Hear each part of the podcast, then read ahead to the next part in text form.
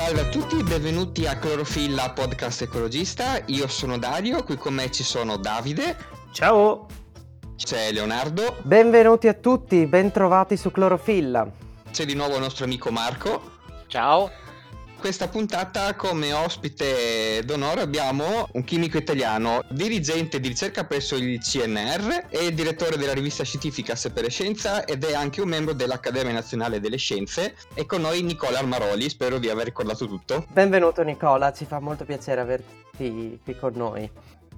Ho attaccato io la puntata, questa volta ho rubato lo scettro a Davide, allora mi prendo il diritto di fare la prima domanda a Nicola, dopodiché lascio la parola agli altri. Il podcast si, si chiama Clorofilla, direi che forse mai ospite eh, sia stato coerente col titolo di questa puntata, perché tu Nicola studi la fotosintesi artificiale, ce ne racconti un po' brevemente per quanto possibile? Sì, volentieri. La fotosintesi artificiale è un processo abbastanza complicato.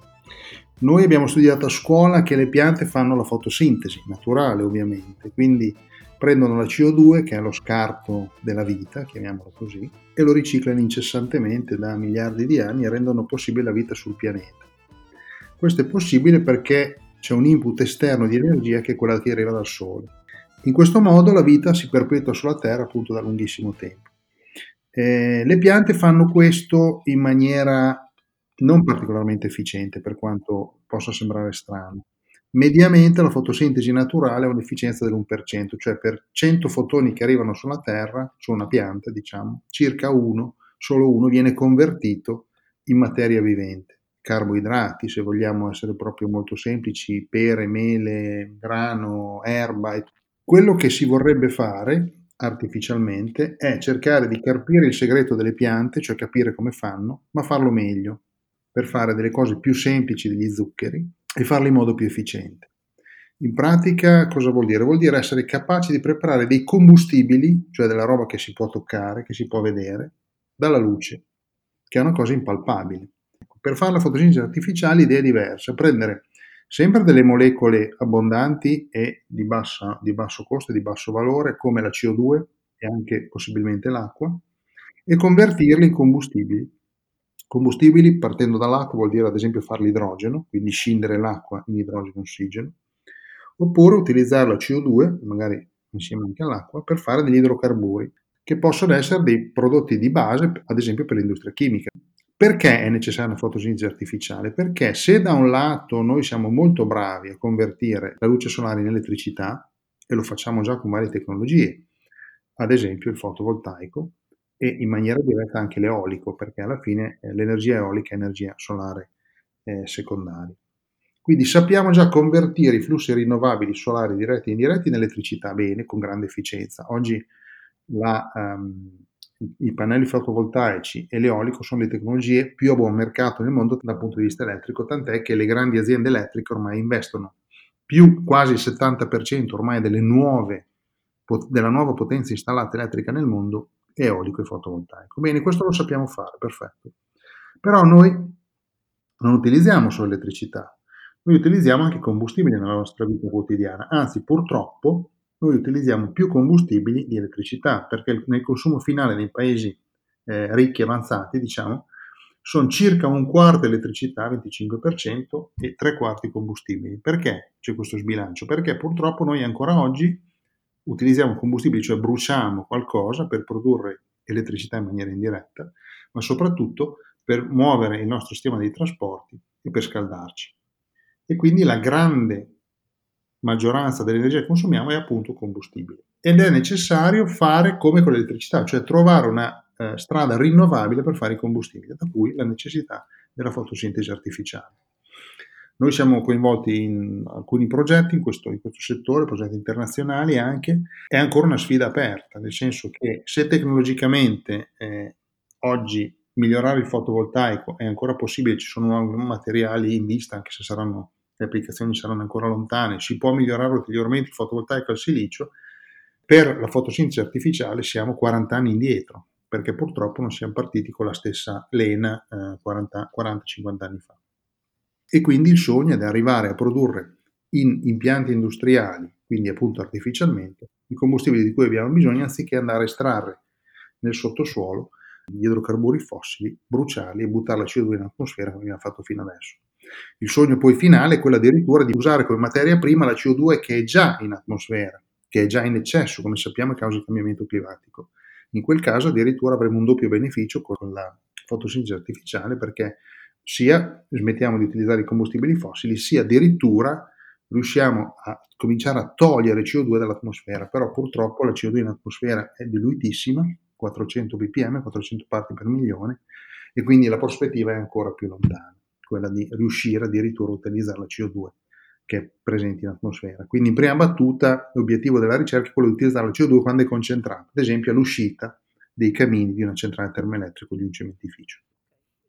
Nicola, eh, perdonami, io sono l'anima un po' meno tecnica del, del quartetto di fotosintesi artificiale. Io ricordo che me ne parlava il mio professore di tecnologia delle medie, tipo una ventina d'anni fa, e io ero tutto entusiasta di questa, di questa cosa, pur non capendo bene di cosa mi stesse parlando, e mi diceva, eh, eh, parlava della fotosintesi naturale, poi diceva, l'uomo sta cercando di replicarla, ma ci sia, non ci siamo ancora vicini, manca ancora un po', e lui ce ne, ce ne parlava così, e per me era una cosa così misteriosa e bellissima, pur non capendo bene di cosa stesse parlando. E la cosa interessante, mi sembra di capire, e volevo chiedere conferma a te, era che, ne hai parlato in, in conclusione del tuo intervento, della possibilità appunto di andare ad aspirare, diciamo, a prelevare questa, questa C O due presente in atmosfera, così da ridurne la presenza e quindi l'effetto serra. Ma se noi la prendiamo dall'atmosfera e la trasformiamo in, in combustibile, poi comunque la torneremo a bruciare, la torneremo a immettere in atmosfera, dico bene?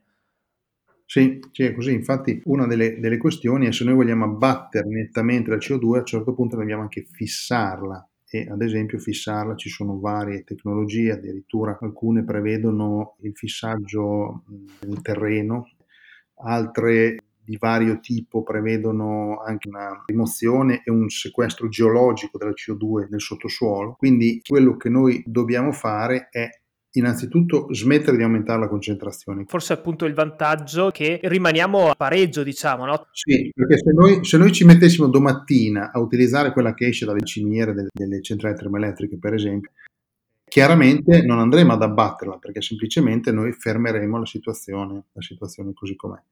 Quindi l'obiettivo a lungo termine è quello di sequestrare il più possibile, o attraverso processi eh, nel terreno, attraverso processi in qualche modo biologici, soprattutto è quella di allontanarla definitivamente, riportarla dove era, perché io dico sempre, se gli idrocarburi e il carbone sono nel sottosuolo, se miliardi di anni la Terra li ha messi là, avrà avuto i suoi buoni motivi. Quindi tornarla a mettere là dove erano, perché la Terra avrà avuto i suoi buoni motivi, e forse abbiamo capito un po' in ritardo che i buoni motivi in effetti c'erano per lasciarli là dove erano. Ma in realtà potremmo fare questo discorso dal, dal nostro punto di vista, nel senso per, per far evolvere tutte le forme di vita che eh, vivono respirando ossigeno, certamente eh, tutti gli idrocarburi stavano benissimo nel sottosuolo, eh, però eh, ovviamente se respirassimo metano ci farebbe piacere avere molto più metano nell'atmosfera. No, io ho una domanda per quanto riguarda il fatto che la C O due può essere sequestrata e accumulata nel sottosuolo, e a, a questo traguardo siamo ancora molto lontani, però una soluzione non potrebbe essere anche il fatto di sequestrare la C O due in combustibili, tra virgolette, e poi invece di bruciare questi combustibili, eh, creare delle scorie? Mi vengono in mente le scorie nucleari che, che sono conservate in questi cilindri, ma eh, creare delle scorie di combustibili che non vengono bruciati, ma che vengono immagazzinati nell'attesa di riuscire a, a, a sequestrarli nel, nel sottosuolo nuovamente. Eh, sarebbe un po' effettivamente, come dire, mettere la moviola al nostro, forse io sono troppo giovane, sapete cos'è la moviola? No, no, no, eh, no me la ricordo, me la ricordo. Non sono così giovane. eh, a, a, a, rispetto a quello che abbiamo fatto fino adesso, eh, quindi tornare letteralmente indietro e riportare i, gli idrocarburi e il carbone in qualche modo là, là dove erano. Sì, teoricamente questo, questo è assolutamente possibile, purtroppo siamo ancora molto lontani, questo è il problema. Il vero problema in realtà generale della transizione energetica è proprio questo, cioè noi abbiamo un ritmo talmente veloce di, di mettere il carbonio in atmosfera, noi circa in un anno, grosso modo, facendo una stima approssimativa, noi ogni anno ci mettiamo cinquecento anni di fotosintesi naturale del, del, del, dell'epoca dei dinosauri, la bruciamo e la mettiamo in atmosfera. Quindi la velocità con cui la Terra in qualche modo ha accumulato questi, questi idrocarburi, li ha digeriti, li ha messi laggiù nel sottosuolo, è stata molto più lenta della velocità con cui noi li consumiamo. Quindi è chiaro che stiamo creando uno shock al, al sistema complessivo del pianeta andando ad alterare il ciclo del carbonio, ed è esattamente quello che facciamo. Quindi qualsiasi soluzione che noi potessimo mettere in campo per riportare indietro la macchina eh, naturalmente sarebbe benvenuta. Purtroppo quello che facciamo e che abbiamo continuato a fare, nonostante siano decenni che è evidente ed è noto di fatto che la C O due altera il clima, di fatto se ne parla, se ne parla e non lo facciamo mai. Tant'è quest'anno la C O due è calata, calerà, si parla di un quattro, cinque, sei per cento perché c'è stata la catastrofe Covid. Ecco, bisognerebbe che non fosse in qualche modo la natura che ci forzasse a tornare a dei ritmi diversi. Ecco, sarebbe bene che lo facessimo di nostra spontanea volontà. Per il momento purtroppo questo non è accaduto. Aspetta Nicola, la C O due è calata, di quella percentuale è calato l'aumento di emissione sì, annuale, sì. Non è calata la concentrazione sì, sì, no, no, no, non è calato per niente. è, è calato il tasso col sì, quale sta aumentando. Certo, certo, certo, certo. No, no, se vai a vedere i dati di Mauna Loa non è calata, no. Eh, abbiamo leggermente diminuito la velocità con cui noi facciamo questo processo. Ecco, in realtà noi dovremmo fare una diminuzione di questo tipo ogni anno da qui ai prossimi trenta quaranta anni. Già questa diminuzione ha creato il panico eh, a livello economico mondiale, capite che insomma non siamo molto sintonizzati. Cioè noi ci troviamo di fronte a una crisi attuale, quella del Covid, che è una, una crisi a picco. Cioè non è mai successo nella storia che una civiltà è scomparsa per una pandemia. A Milano della peste manzoniana, ancora lì, non, non è scomparsa Milano. Quindi anche il Covid in qualche modo, non sappiamo ancora come, prima o poi eh, ci lascerà. Il problema è invece la crisi energia-clima, che non è una crisi a picco, non ha un profilo che conosciamo bene perché è già successo tante volte in passato. La crisi energia-clima è un baratro. Cioè quando tu cominci a scivolare giù questa, questa china non risali, perché il processo che abbiamo innescato ha un'inerzia talmente grande che se anche smettessimo domattina di, eh, di, di aumentare la C O due in atmosfera, cosa che non faremo, comunque il clima è destinato a cambiare già in maniera sensibile e dannosa soprattutto per i più, per i più deboli, per i più indifesi del nostro pianeta. Quindi dobbiamo ricordarci che questa crisi è tremenda, ma è una crisi che sappiamo essere passeggera, può avere delle ondate successive, ma passerà. La crisi energia-clima, andando avanti così, non passerà ed è un baratro. Poi non è che possiamo tornare indietro, ecco lì non c'è nessuna moviola. Quei processi, una volta scatenati, richiederanno dei tempi geologici per poter ritornare a quell'equilibrio, diciamo, che ha permesso lo sviluppo della civiltà moderna come noi la conosciamo. A proposito dei commenti che dicevi sul discorso che si faceva di recuperare e immagazzinare la C O due rispetto a, ad altre soluzioni. C'era un bel paragone che sosteneva che quando vedi la, la vasca che tracima, la prima cosa che fai è chiudi il rubinetto e solo dopo ti metti ad asciugare per terra, no? E anche qui noi dobbiamo prima chiudere il rubinetto che butta la C O due nell'atmosfera e poi metterci a semmai togliere quello che avanza, anche perché un, da un punto di vista dei costi, Nicola mi, mi saprà dire i valori precisi, ma al momento attuale si parla di circa seicento dollari a tonnellata che è per il recupero della C O due, che sono cifre notevoli, significa, adesso spanne circa un euro al litro di benzina. Con queste cifre si possono trovare soluzioni molto più efficaci sotto forma di eh, pannelli solari, batterie, eccetera, eccetera. Sì, eh, questa dei costi è un'osservazione importante, perché cioè se noi facciamo i conti dell'attuale mercato del petrolio vale svariati trilioni di dollari l'anno, ma è una cosa che il petrolio serve. Riuscire a creare un mercato da trilioni di dollari di una cosa che sostanzialmente devi semplicemente mettere sottoterra è una cosa complicata. Cioè c'è una barriera economica alla possibilità che la C O due possa essere eh, catturata e sequestrata e allontanata dalla nostra vista, che è enorme, a meno che non fossimo già in grado domattina di fare la fotosintesi artificiale, di avere bisogno ogni giorno di milioni e milioni di tonnellate di C O due, ma siamo lontanissimi da questa, questa possibilità. Quindi riuscire a fare eh, una cosa economicamente sensata del sequestro del C O due è un sogno praticamente irraggiungibile, perché la C O due adesso come adesso non serve praticamente a niente, quindi non è facile. Insomma. inizio puntata parlavi di uh, una bilancia che, che è sbilanciata nei confronti del piatto del, del combustibile che, da cui la nostra società è dipendente, mentre l'elettricità, questi due pesi non, non sono pareggiati. Non c'è niente che possiamo fare per cercare di, di pareggiarli, quindi fare in modo che l'elettricità che consumiamo sia equiparabile al combustibile, insomma per svincolarci da questa dipendenza del combustibile che abbiamo. Sì, eh, questa è la strategia principale. Allora, cioè bisogna elettrificare il più possibile tutto, perché noi sappiamo già come farlo e lo facciamo in maniera economicamente conveniente e tecnicamente sensata. E faccio l'esempio concreto della casa che sto costruendo. La casa che sto costruendo funzionerà in questo modo: avrà un impianto fotovoltaico, nella fattispecie da, da circa tredici chilowatt, avrà delle batterie di accumulo, eh, quindi si accumulerà l'elettricità che viene prodotta in eccesso di giorno, soprattutto nei mesi che vanno da, da marzo fino, fino a ottobre inoltrato. Perché? Perché questa casa non farà ricorso, ad esempio, all'uso di combustibili per scaldarsi. In caso specifico installeremo una pompa di eh, calore geotermica che andrà semplicemente a prelevare nel sottosuolo, sotto la casa, il caldo d'inverno, il fresco d'estate, utilizzando l'elettricità prodotta sul tetto della casa stessa. Cioè, noi adesso cosa facciamo per scaldare le case? Bruciamo del metano che andiamo a prendere a cinquemila chilometri di distanza in Siberia o a tremila chilometri di distanza in Algeria, quando in realtà il calore di cui abbiamo bisogno o la frescura di cui abbiamo bisogno ce l'abbiamo nel sottosuolo, perché il sottosuolo è a temperatura costante. Nel caso specifico si parla qui nel nostro, abbiamo fatto le prospezioni diciassette gradi, che vuol dire che l'inverno è caldo quando fuori ci sono cinque gradi e l'estate è fresco quando fuori ce ne sono trentotto, e quindi tu sei sempre nelle condizioni, utilizzando una pompa di calore che estrae calore o questo fresco, chiamiamolo così in maniera molto banale e semplificata, utilizzando elettricità. Quindi è un caso concreto che dimostra come sia possibile quello che dicevi tu, cioè elettrificare il più possibile anche il riscaldamento delle case ovunque sia possibile. L'elettrificazione la dobbiamo fare almeno per due motivi. Il primo è che abbiamo già le tecnologie rinnovabili per produrre elettricità in maniera conveniente.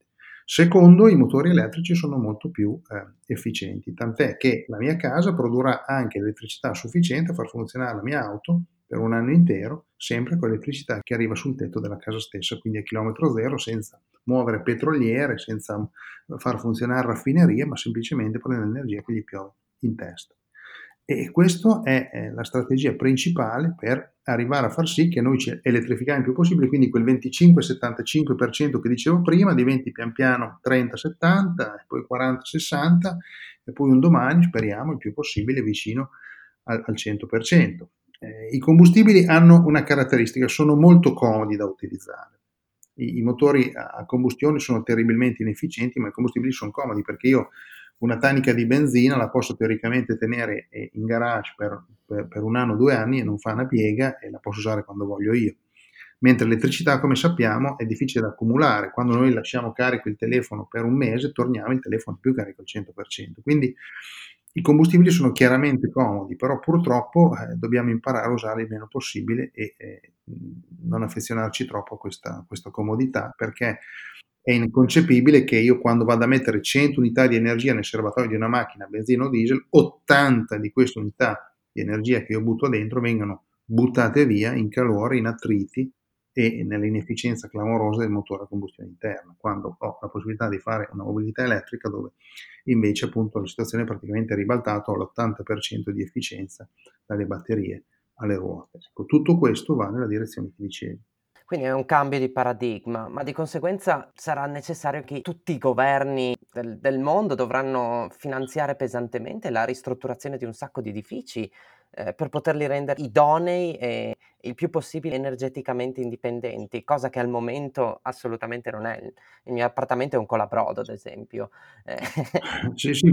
Noi abbiamo costruito case colabrodo per decenni, soprattutto se pensiamo a quelle dagli anni cinquanta agli anni ottanta, o forse anche novanta, se li guardiamo sono terribili. Cioè lì l'idea proprio, c'era l'idea di fondo che tu una volta che costruivi tiravi su quattro muri, poi buttavi giù dei cavi, dei tubi e il gas in qualche modo arrivava, l'elettricità arrivava e chi, e chi si è visto si è visto. Cioè questa mentalità suicida purtroppo aveva il fiato corto e, e lo ha dimostrato. Per quanto riguarda il fatto che i governi si muovano, se proprio la vogliamo dire tutta, una volta tanto parlare bene di un governo, qualunque esso sia, cioè attualmente in Italia ci sono degli incentivi fiscali molto forti per ristrutturare case, come ho fatto io, io ho preso un vecchio ruolo e non ho costruito nuovo, quindi non ho neanche consumato suolo. Però se tu aggiusti una casa vecchia hai degli incentivi notevoli, devo dire molto alti. I governi si stanno dando da fare, quindi è giusto che parte di questi soldi eh, che sono messi eh, a disposizione dei cittadini in qualche modo per cercare di rilanciare l'economia in vario modo vadano nella direzione della ristrutturazione delle case, perché la prima cosa da fare è ristrutturare eh, un sistema di colabrodo, come dicevi, come dicevi tu prima, quali sono le nostre case, i nostri edifici, le nostre scuole, tutto quanto, insomma. Forse il trucco per, per spostare le percentuali da venticinque virgola settantacinque a trenta virgola settanta, come dicevi prima, oltre al, all'elettrificare il più possibile, è contemporaneamente anche ridurre la casa. Oltre ad essere tutta elettrificata, deve anche essere isolata in modo che abbia bisogno di meno energia. Oppure io e Marco abbiamo l'auto elettrica e, e invece tutti noi quattro abbiamo anche la bicicletta, eh, prima uso la bicicletta e dopo uso l'auto elettrica, in modo che così ho meno energia di cui ho bisogno e dopo quell'energia di cui ho bisogno la faccio rinnovabile, giusto? Assolutamente sì, deve essere assolutamente questo il concetto, eh, se no si casca nella trappola della, della, dell'effetto rebound. Siccome c'è una macchina tanto più che, che, che è ancora più efficiente, più facile da guidare come elettrica, allora la guida ancora di più e alla fine vado a consumare energia come prima, ecco no, questo no. Si evita il paradosso di dover costruire ulteriori centrali magari di tipo obsoleto o pericoloso. Bisogna abbattere i consumi, bisogna ridurre i consumi, bisogna rendersi conto. Io nelle mie conferenze faccio vedere una diapositiva, faccio vedere i consumi pro capite di energia, faccio vedere che eh, l'Italia è un paese tutto sommato virtuoso, perché eh, l'italiano consuma mediamente circa metà di uno statunitense e un quarto di un abitante del Qatar, okay? Quindi cioè, siamo bravini, però resta il fatto che l'abitante del Ciad consuma duecentosessanta volte meno energia di un italiano, quindi sono delle sperequazioni enormi, ok? Quindi se noi continueremo in questo modo, tra l'altro creeremo un mondo sempre più instabile, perché i, ricchi, i poveri, a differenza di una volta, sanno di essere poveri, cioè uno va in Africa, in un villaggio, si rende conto che effettivamente internet spesso arriva, almeno attraverso il telefono, e quindi sanno qual è la situazione. E quindi anche da un punto di vista puramente utilitaristico e anche di tenuta sociale non ha senso continuare in questo modo. Noi sprechiamo e consumiamo in maniera assurda, mentre gli altri stanno a guardare. Nella mia casa, questo lo facevi notare, un punto fondamentale, è, eh, ha delle pareti di quarantacinque centimetri che sono costruite in legno cemento, che è un materiale che in parte è, che ho ottenuto da legno di scarto delle, delle segherie, e quindi in qualche modo un contenuto rinnovabile pure quello. Comunque è importante che la casa sia super isolata, perché se poi io eh, faccio la mia bella pompa di calore geotermica ma rifaccio un colabrodo, insomma non serve a niente. Sull'isolamento della casa assolutamente concordo, anche perché eh, le pompe di calore eh, hanno una caratteristica che le persone non sempre conoscono, ed è che il loro rendimento è inversamente proporzionale alla temperatura dimandata che si richiede la pompa. Se io penso di far andare un circuito a caloriferi normale a novanta gradi con una pompa di calore, in realtà la cosa non può funzionare. La pompa di calore nasce per poter generare acqua a quaranta quarantacinque gradi.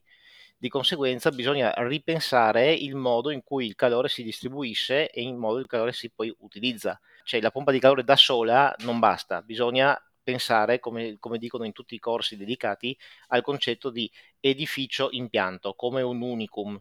Quindi si dimensiona l'involucro isolante con le finestre giuste, con gli isolanti giusti sulle pareti, poi ci si mette un sistema di distribuzione di calore adatto e infine si mette l'impianto di generazione del calore necessario. Da notare anche che in linea teorica il riscaldamento di una casa non è necessario. Abbiamo questo concetto che d'inverno fa freddo e accendi il riscaldamento.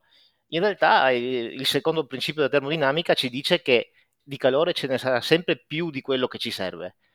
Paradossalmente uno potrebbe scaldare la casa anche col suo alito, isolandola all'infinito. È molto più difficile raffreddare la casa d'estate da un punto di vista teorico e termodinamico. Quindi davvero sul riscaldamento invernale poss- abbiamo grossissimi margini di miglioramento. Sì, eh, la mia casa funzionerà alle temperature che dicevi tu, anche, anche più basse, mi dice il termotecnico, addirittura trentacinque gradi, ma la, la temperatura dell'acqua che circolerà nel pavimento, ma soprattutto lui mi dice tu non hai idea di quanto poco consumerà questa casa per come è stata progettata. e avrà una certificazione cosiddetta N Z E B, cioè Nearly Zero Energy Building, cioè eh, edificio quasi a consumo, a consumo zero. E, e purtroppo io pensavo, gli ho detto, ma quante ce ne sono in Italia di case N Z E B?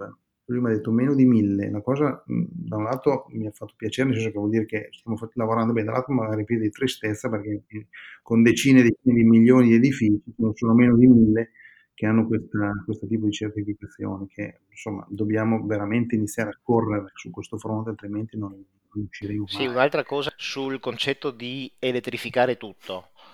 Sono pienamente d'accordo con questo approccio, ed è penso anche scritto da qualche parte nei report dell'I P C C, cioè dobbiamo davvero elettrificare tutto. Purtroppo quando ne parlo in giro con le persone che non sono nel giro, diciamo, mi scontro con una mentalità che, riflettendoci, penso sia riconducibile a un errore concettuale di base, cioè eh, c'è un malinteso concetto della conservazione, no? In realtà noi siamo di fronte a un problema che è strettamente legato a una delle poche cose che si creano continuamente e, e non si conservano, ovvero l'entropia. Globalmente cresce sempre, ed è il disordine, è la generazione di calore senza, senza testa, quello che dicevi tu prima, Nicola, dell'ottanta per cento del calore che in un motore a combustione interna va a scaldare l'aria. Quando parlo di, con amici e conoscenti, dicendo sì, bisogna elettrificare tutto, devi, la macchina deve andare a energia elettrica, la casa devi scaldarla con la pompa di calore, eccetera, ti rispondono eh ma tanto anche per fare energia elettrica si inquina.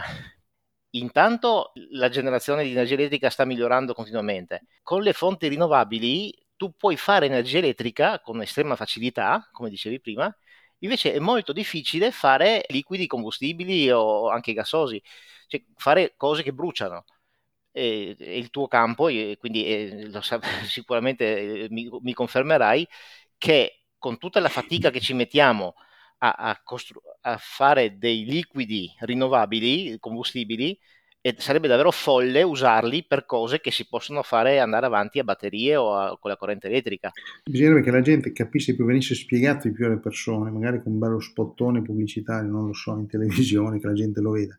Cioè, quando tu vai a mettere un litro di benzina nel tuo serbatoio, prima di tutto quel litro di benzina viene da un petrolio che sicuramente è estratto in un altro continente, perché in Europa praticamente del petrolio ormai non ce n'è più, anche i giacimenti del Mar del Nord sono quasi secchi. Quindi c'è tutta una consumo di energia a monte, prima che tu possa andare alla tua benedetta pompa di benzina e metterla dentro il tuo serbatoio per poi arrivare a buttarne fuori dalla finestra l'ottanta per cento, perché dopo fai pure questo, eh, che è una cosa inaccettabile, non è più sostenibile, quando tu a chilometro zero, avendone la possibilità, puoi fartelo direttamente sul tetto di casa tua e con un, con una, con un cavo della tua casa impianto, che diceva prima Marco, arriva direttamente nella, nella tua batteria. È veramente la rivoluzione questa. Tu, tu Nicola, la, la, la tua Leaf l'hai comprata un, due anni fa?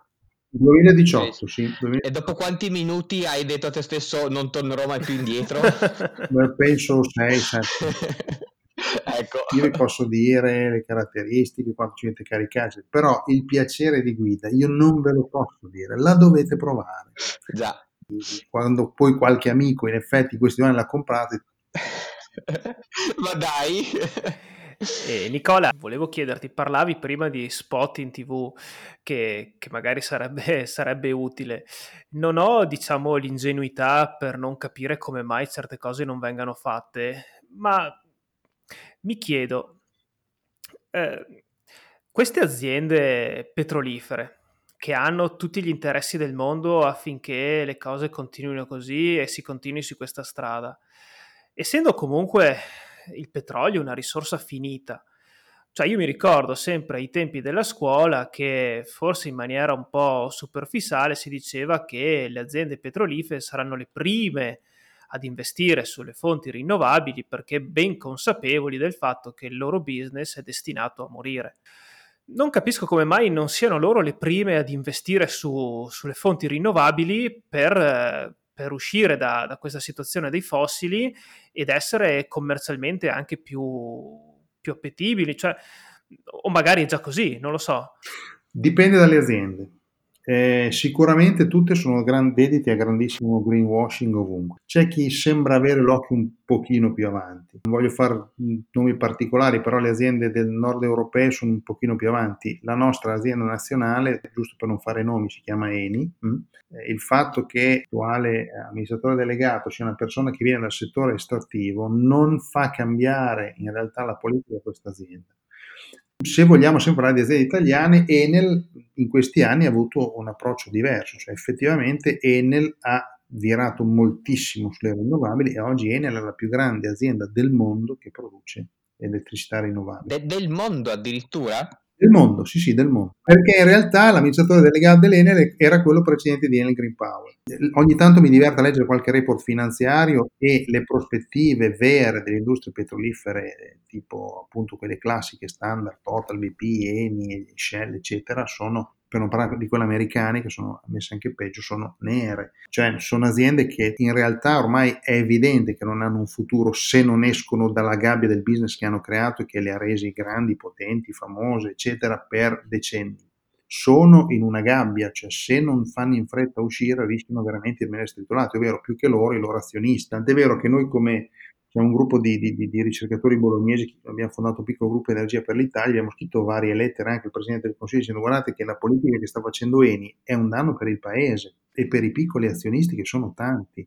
Cioè se questa azienda non cambia rischia di essere una catastrofe per tutti. E al momento, a dire la verità, tranne qualche intervista eh, di apertura, di fatti veri non se ne vedono. Cioè Eni continua inesorabilmente a, a, a puntare al chiodo della Delle, delle rinnovabili. Snam in questo momento, quindi gas, passiamo al gas, sta spingendo molto sull'idrogeno, ma eh, avevo visto anche un libro di Alverà eh, che si chiama La molecola che cambierà il mondo, che sembra di ricordare il libro di Rifkin di vent'anni fa, insomma sembra più però che puntino più che all'idrogeno verde, cioè quello fatto a fonte rinnovabile, a quello blu o grigio, chiamiamolo come vogliamo, che viene in qualche modo sempre dagli idrocarburi, perché il metano è, è che il loro core business è C H quattro e vuol dire che da C H quattro ci può tirare fuori anche una molecolina di idrogeno.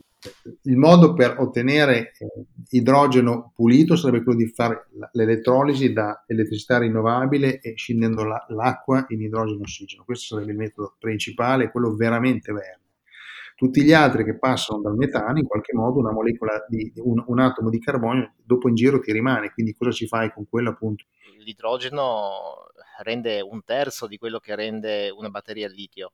Se uno parte da energia elettrica rinnovabile e vuole avere energia elettrica sulle ruote o sul su suo mezzo di trasporto, diciamo che l'idrogeno già usato nelle celle a combustibile, che hanno un rendimento elevatissimo per essere macchine termiche, eh, l'idrogeno è critico. Se poi c'è qualcuno che ancora si illude di poterlo bruciare in una turbina o in un motore a combustione interna, eh, lì siamo davvero nel mondo della fantasia.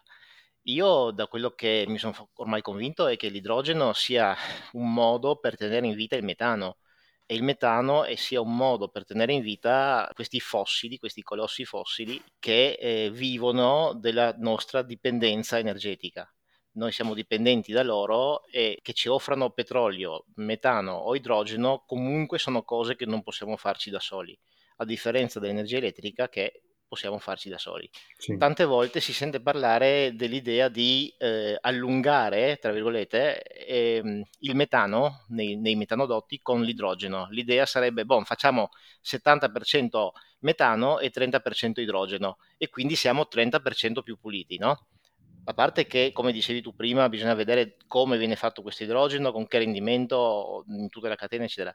Ma poi ho scoperto solo recentemente che c'è un, un banalissimo trucco contabile di mezzo, ovvero che fanno il trenta per cento in volume. E voi sapete benissimo quanto è leggero l'idrogeno. Il trenta per cento in volume in massa diventa una percentuale risibile e quindi il contenuto energetico derivante da un eventuale idrogeno, anche fosse rinnovabile, del cinque sei per cento.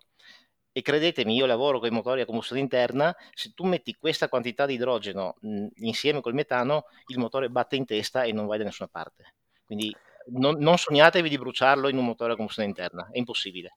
È proprio una questione fisica. Tra l'altro sì, eh, rispetto a quello che dicevi prima, che in realtà l'auto a idrogeno mh, è un'auto elettrica. quando c'è la combustibile di fatto hai un motore elettrico, solo che appunto la tua batteria diventa il serbatoio di idrogeno che te lo devi preparare con una catena di approvvigionamento e di distribuzione che non esiste, che non esiste, probabilmente non esisterà mai. A mio parere l'unica possibilità che ha l'idrogeno di essere utile per quanto riguarda il trasporto è quello di essere prodotto in grandi impianti centralizzati con gli eccessi di produzione rinnovabile giornaliera e che vanno ad alimentare non automobili che puoi caricare tranquillamente a casa tua in garage perché hanno una presa normale durante una notte, ma eventualmente camion, treni, navi, quindi grandi, eh, grandi sistemi di trasporto che fanno percorsi noti, eh, molto più prevedibili, stabiliti di quello che è un'automobile dove uno va sostanzialmente dove gli pare, dipende da quello che deve fare quel giorno. Quindi non c'è alcuna possibilità che l'idrogeno possa sopravanzare sull'auto elettrica, sul, sull'elettrico nel settore automobilistico. Rilancio la tua previsione dicendo ancora una cosa, probabilmente per aerei e navi, perché i treni li elettrifichi con le batterie senza problemi, ma aerei e navi oggettivamente siamo di fronte a uno scoglio non indifferente, e lì però più che l'idrogeno puro io vedo l'idrogeno usato eh, legato o con l'ammoniaca o, o nel metanolo. Queste sono secondo me le due grandi vie che avremo per usare l'idrogeno in maniera indiretta, perché l'idrogeno sì. da solo a stoccarlo è davvero davvero difficile. Sì, sì, sì, certo, no, certamente l'ammoniaca, noi abbiamo appena presentato un progetto a Bruxelles su questo, utilizzare l'ammoniaca appunto come serbatoio per l'idrogeno, perché altrimenti c'è il problema che dici tu, l'idrogeno è tremendo da, da stoccare. Da... Quindi sotto forma di ione ammonio? Sì, può essere in forma gassosa o anche appunto in forma, in forma di, di, di prodotti solidi e poi dopo lo, lo liberi attraverso dei processi catalitici. Chiaro. Questo è una possibilità, insomma, in loco, ovviamente quando ne hai bisogno. Ma è l'inquietudine con l'idrogeno dovuta al fatto che, che è reattivo, che potrebbe esplodere, che potrebbe fare lo Zeppelin? Anche, c'è anche questo problema, c'è anche questo problema che è molto reattivo con l'ossigeno, e l'ossigeno nel mondo è pieno di ossigeno prima di tutto. Per avere delle quantità mh, importanti bisogna spingerlo a una pressione enorme. Una Toyota Mirai, che è l'auto di idrogeno diciamo più diffusa, tu viaggi con un cuscinetto di idrogeno sotto al tuo bel eh, fondo schiena di settecento atmosfere, sarà sicuro finché vuoi, però insomma. Poi c'è anche il problema dell'infragilimento da idrogeno. L'idrogeno, essendo una, una molecola talmente piccola, tende a incunearsi nel reticolo cristallino dei metalli mm. e renderli molto più fragili, quindi non sono più duttili e in caso di cricche queste si propagano molto di più. Verissimo, giustissimo anche questo. Allora Nicola, è stato un piacere parlare con te e noi in genere in conclusione chiediamo un consiglio di lettura al nostro ospite, che nel tuo caso direi che potrebbe essere benissimo il tuo libro Emergenza e Energia di Edizioni Dedalo, che, che esce oggi, che registriamo, ma che sarà già uscito da, da qualche settimana, quando in realtà poi la, la puntata andrà online. E, però niente ci vieta che, che tu ci, ci voglia parlare di qualche altro libro dei tuoi o anche di altri libri che tu, ha, tu hai letto, che ti possono aver ispirato, che ti possono aver eh, dato qualcosa, anche di altri autori. Eh? A me piace moltissimo un autore di nazionalità ceca che è Vaclav Smil, che ha scritto tantissimi bei libri e ne consiglio uno, però sono tutti in inglese, non mi sembra che ne sia stato tradotto nessuno in italiano, che si chiama Growth, che è l'ultimo che ha scritto, che parla della crescita. Tutte le sue declinazioni. Siccome è un argomento importante questo della crescita, consiglio assolutamente la lettura di questo libro perché ne fa una trattazione matematica e anche una trattazione molto concreta dalla, dalla crescita delle piante fino alla crescita e alla caduta delle civiltà, che è veramente una lettura molto interessante. È il libro più interessante che ho letto negli ultimi dodici mesi, diciamo. Beh, Nicola, grazie mille di essere stato con noi, sei stato veramente un ospite prezioso, gentilissimo. La puntata è stata super stimolante. Volevo ricordare in chiusura, Dario ha aperto la puntata, io la chiudo, volevo ricordare una cosa che non facciamo mai, che abbiamo una pagina Facebook che si chiama Clorofilla punto podcast, abbiamo una pagina Instagram dove trovate anche le stories del, del buon Leonardo. Niente, se vi fa piacere potete seguirci. Vi saluto, vi do appuntamento alla prossima puntata, grazie mille a tutti. Ciao ciao ciao. Ciao, alla prossima volta. A presto a tutti quanti. Ciao. Ciao a tutti, ciao, grazie.